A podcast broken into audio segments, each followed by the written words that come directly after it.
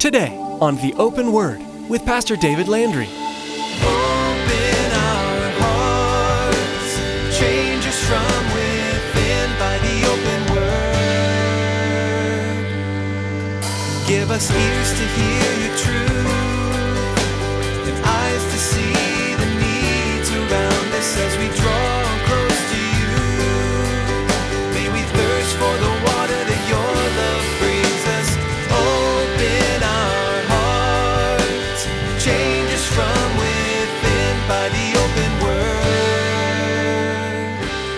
see, in reality, you and I don't know what we're doing either.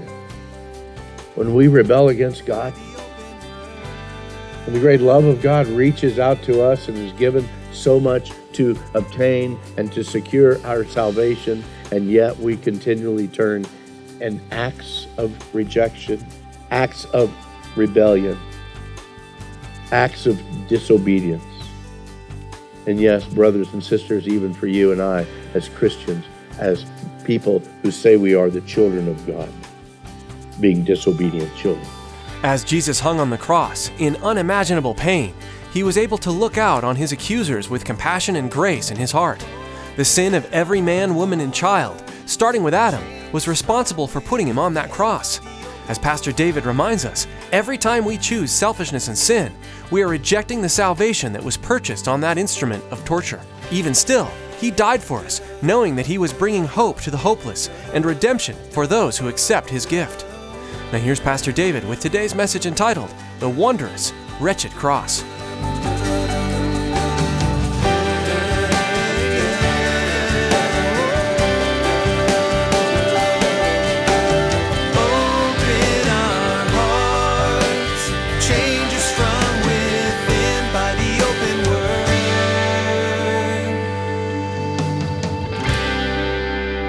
Of our earlier understanding has been that the cross was in the shape of a lowercase t, like the ones we have on the wall here. Again, where the, the, the horizontal bar going across was located on a, on a portion of the upright. But through mm, additional studies, through archaeological discoveries, we find out that very likely during the time of Christ, it could have been the cross in the shape of a capital T, to where the crossbar was actually sitting on top of the upright post that crossbar being called the patibulum in the in the latin. It had a recessed socket in it. So once the victim was nailed onto the patibulum that crossbar he through his body as well as the, the the bar itself the roman soldiers would lift all of that up and then drop it into place on that upright. Again in jesus' case he carried that patibulum weighing in the neighborhood of 100 pounds as he headed to that place called Golgotha or Calvary, the place of the skull. And again, as they got there, the condemned person would then be nailed to it, and it would be then lifted up and attached to the upright.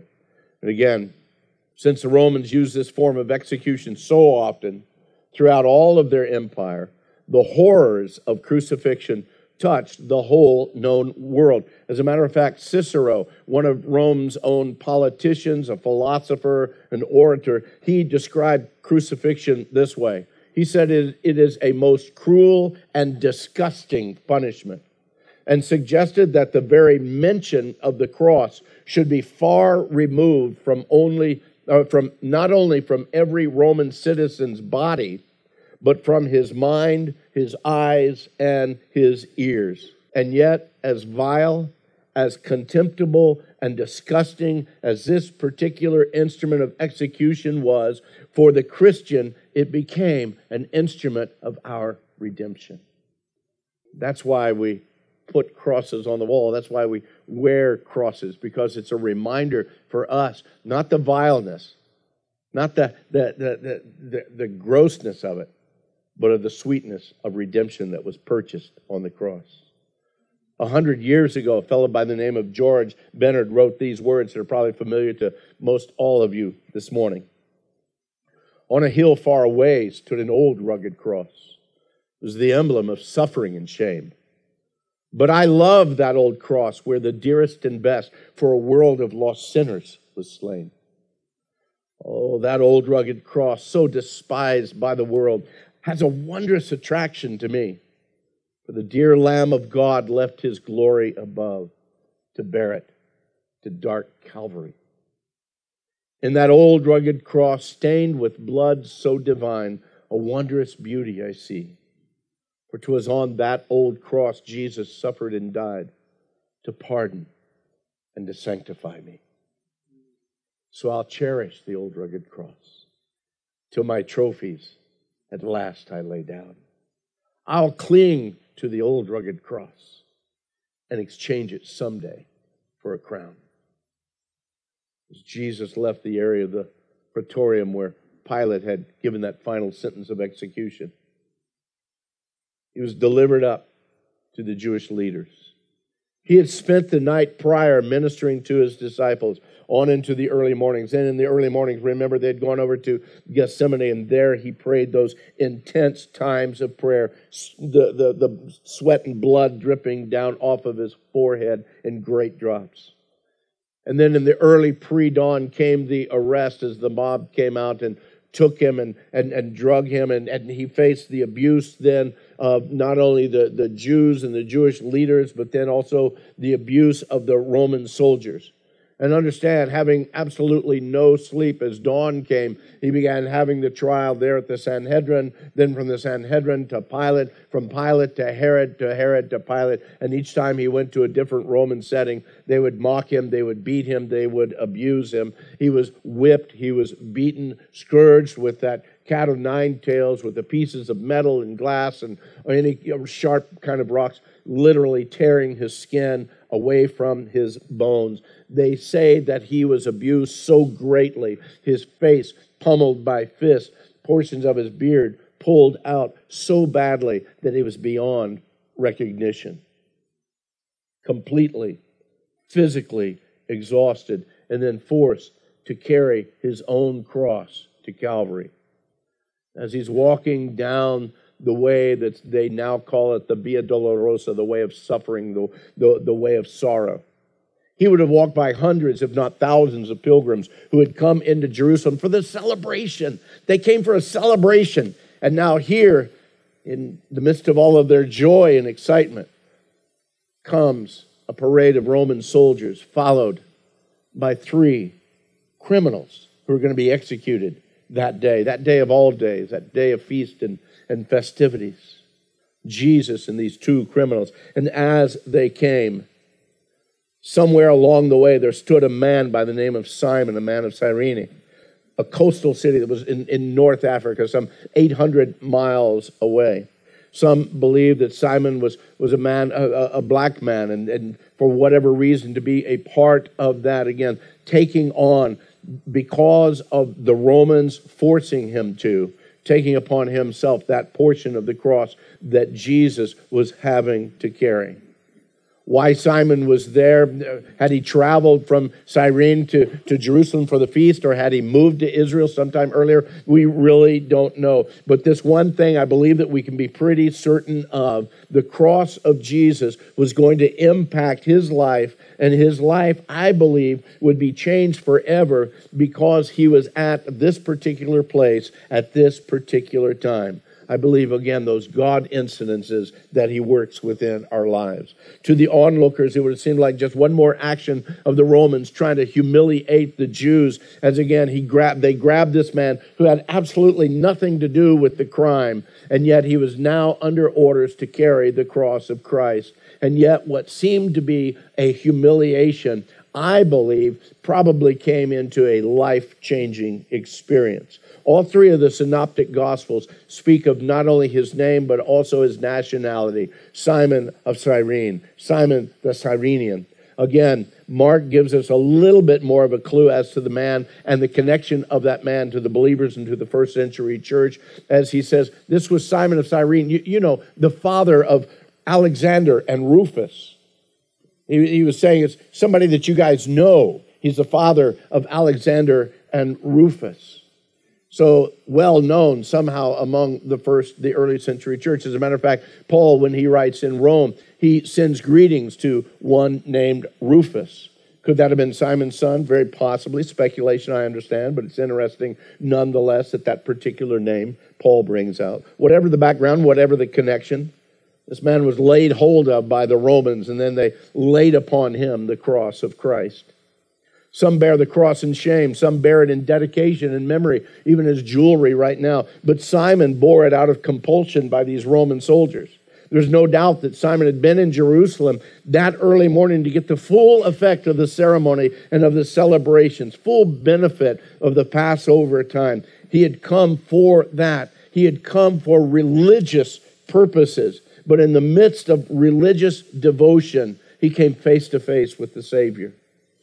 Although we can't be certain personally, I believe that we're probably going to see this man at the great wedding feast, the one who bore the cross of Christ.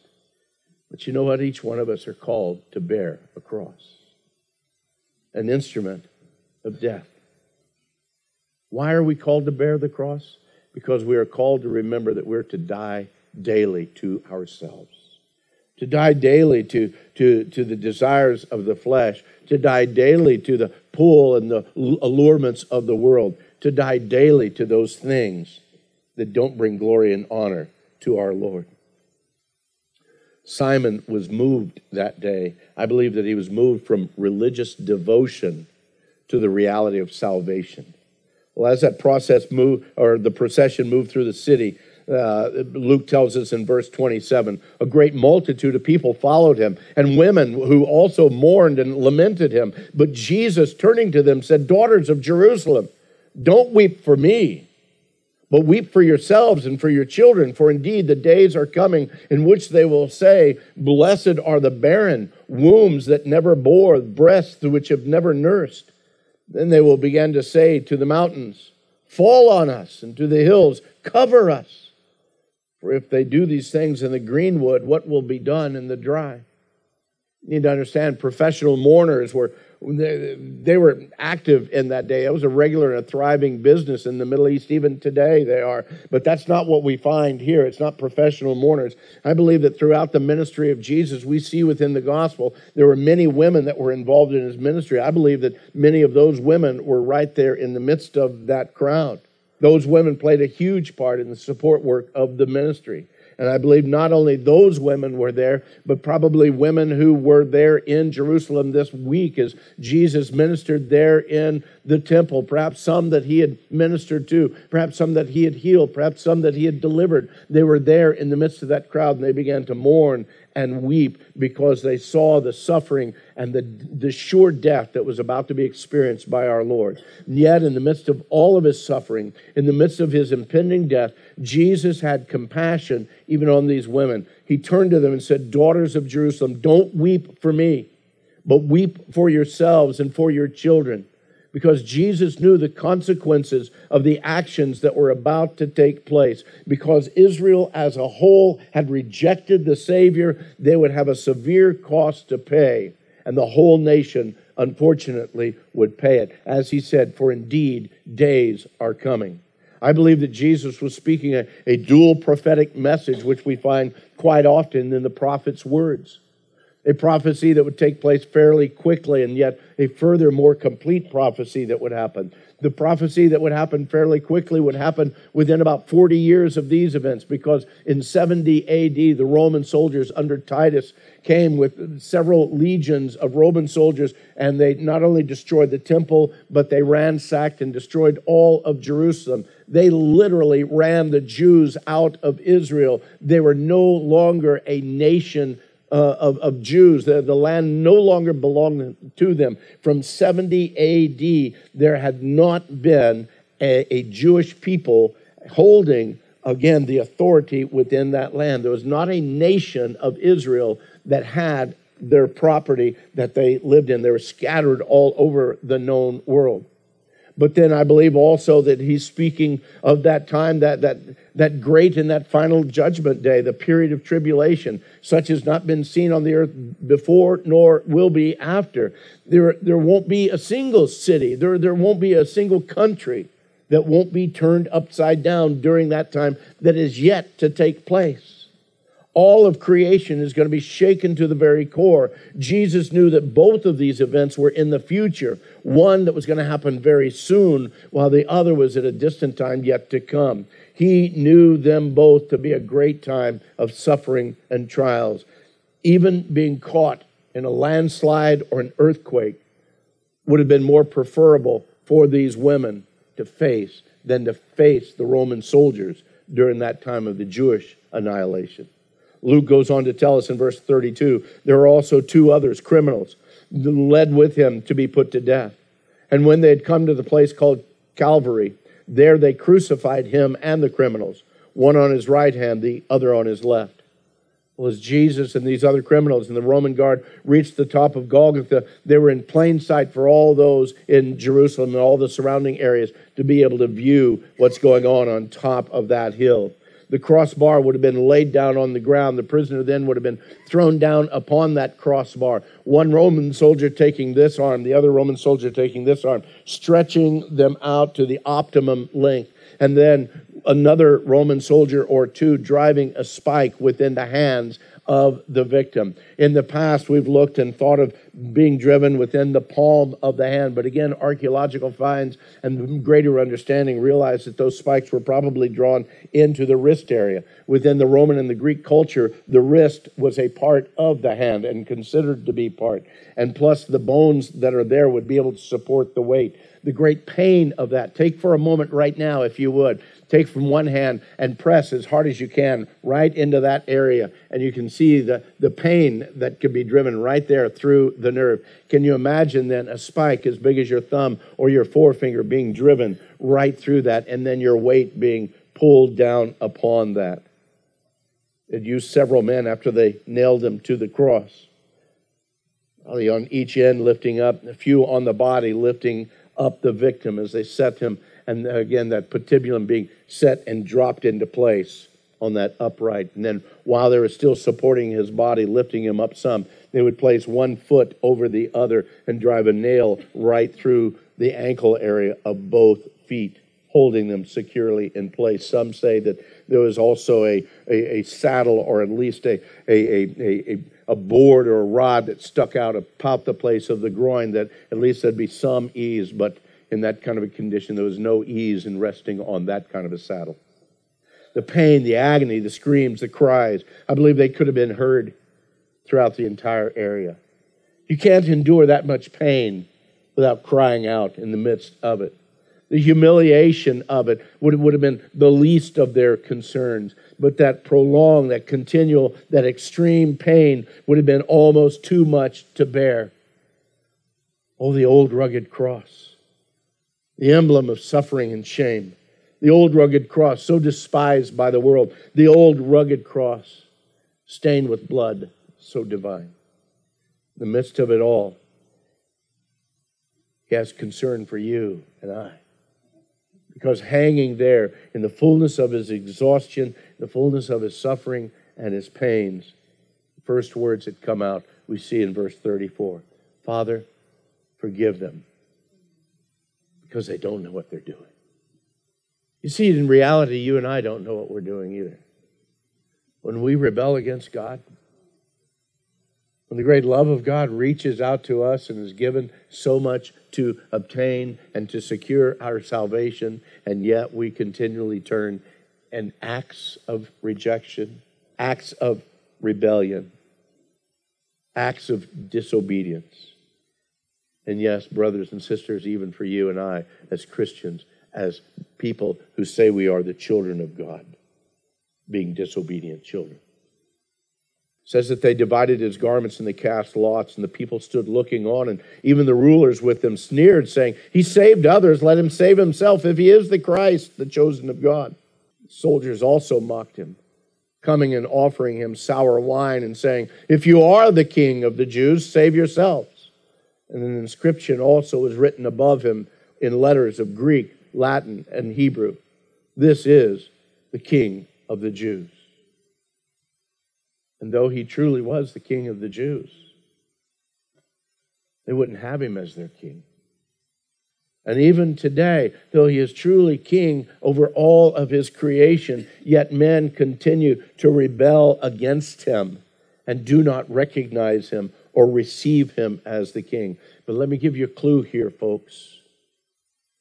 We can say, I don't recognize you as a king, but that doesn't lessen his kingship, not one iota.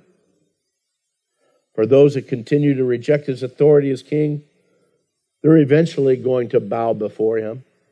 They're eventually going to bow their knee before him. They're eventually going to declare him as king. But at that point and at that day, it'll be too late. Because at that point and at that day, they'll hear the words Depart from me. I never knew you, you who practice lawlessness. Depart from me, you cursed, into everlasting fire prepared for the devil and his angels. Depart from me, all you workers of iniquity. Nevertheless, even as he hung on that cross that day, being ridiculed by the soldiers, by the crowd, even by the criminal, one of the criminals hanging next to him. You need to understand that even at that very instance, a present and a powerful work of redemption was about to take place. Look at verse 39. Then one of the criminals who were hanging blasphemed him, saying, If you are the Christ, save yourself and us. Ah, but verse 40. But the other, answering, rebuked him, saying, Do you not even fear God, seeing you're under the same condemnation? And we indeed justly, for we receive the due reward of our deeds. But this man has done nothing wrong. And then he turned and he said to Jesus, Lord, remember me when you come into your kingdom. The simplicity of those words, the recognition of his kingship, the recognition of the life after, and a recognition and a surrender to the truth of who he was. Three rugged crosses, two crosses of shame, suffering, disgrace, and scandal, but one cross, a wondrous attraction, stained with blood so divine. One, a wretched cross, and yet in the midst of its wretchedness, a wondrous beauty. Three men being executed, two men guilty as charged, paying the society for their sin but one man, the dear Lamb of God, offering forgiveness even to those that drove the nails, even to pardon and to sanctify me. The certainty of his own soon loss of life. The one thief knew he was hanging next to the one who was the life giver. In the midst of all of his hopelessness, that one thief rebuked the other. And then he turned, I believe, by faith to the one who is the hope giver. One offender, knowing he had been executed for the guilt of his own sin, turned to the only one who, through his death, fully and completely paid for the sin of all mankind. By faith, this guilty one cried out to the king. And although the king's only throne was a cross, for that short period of time. He understood this true king would soon be seated in his eternal throne. And Jesus said to that man, Assuredly, I say to you, today you'll be with me in paradise.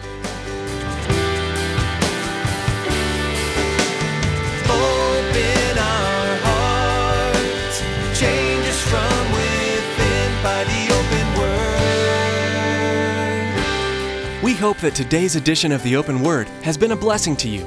If you live in the Casa Grande, Arizona area, we want to invite you to join us for worship. The messages that you hear on the Open Word are produced from worship services at Calvary Chapel, Casa Grande. Maybe the teaching you heard today is exactly what you're looking for in a church. Then please join us. We meet Saturday evenings and twice on Sunday morning, as well as throughout the week. For more information about when we meet for worship, including driving directions, log on to theopenword.com and then follow the link to the church website.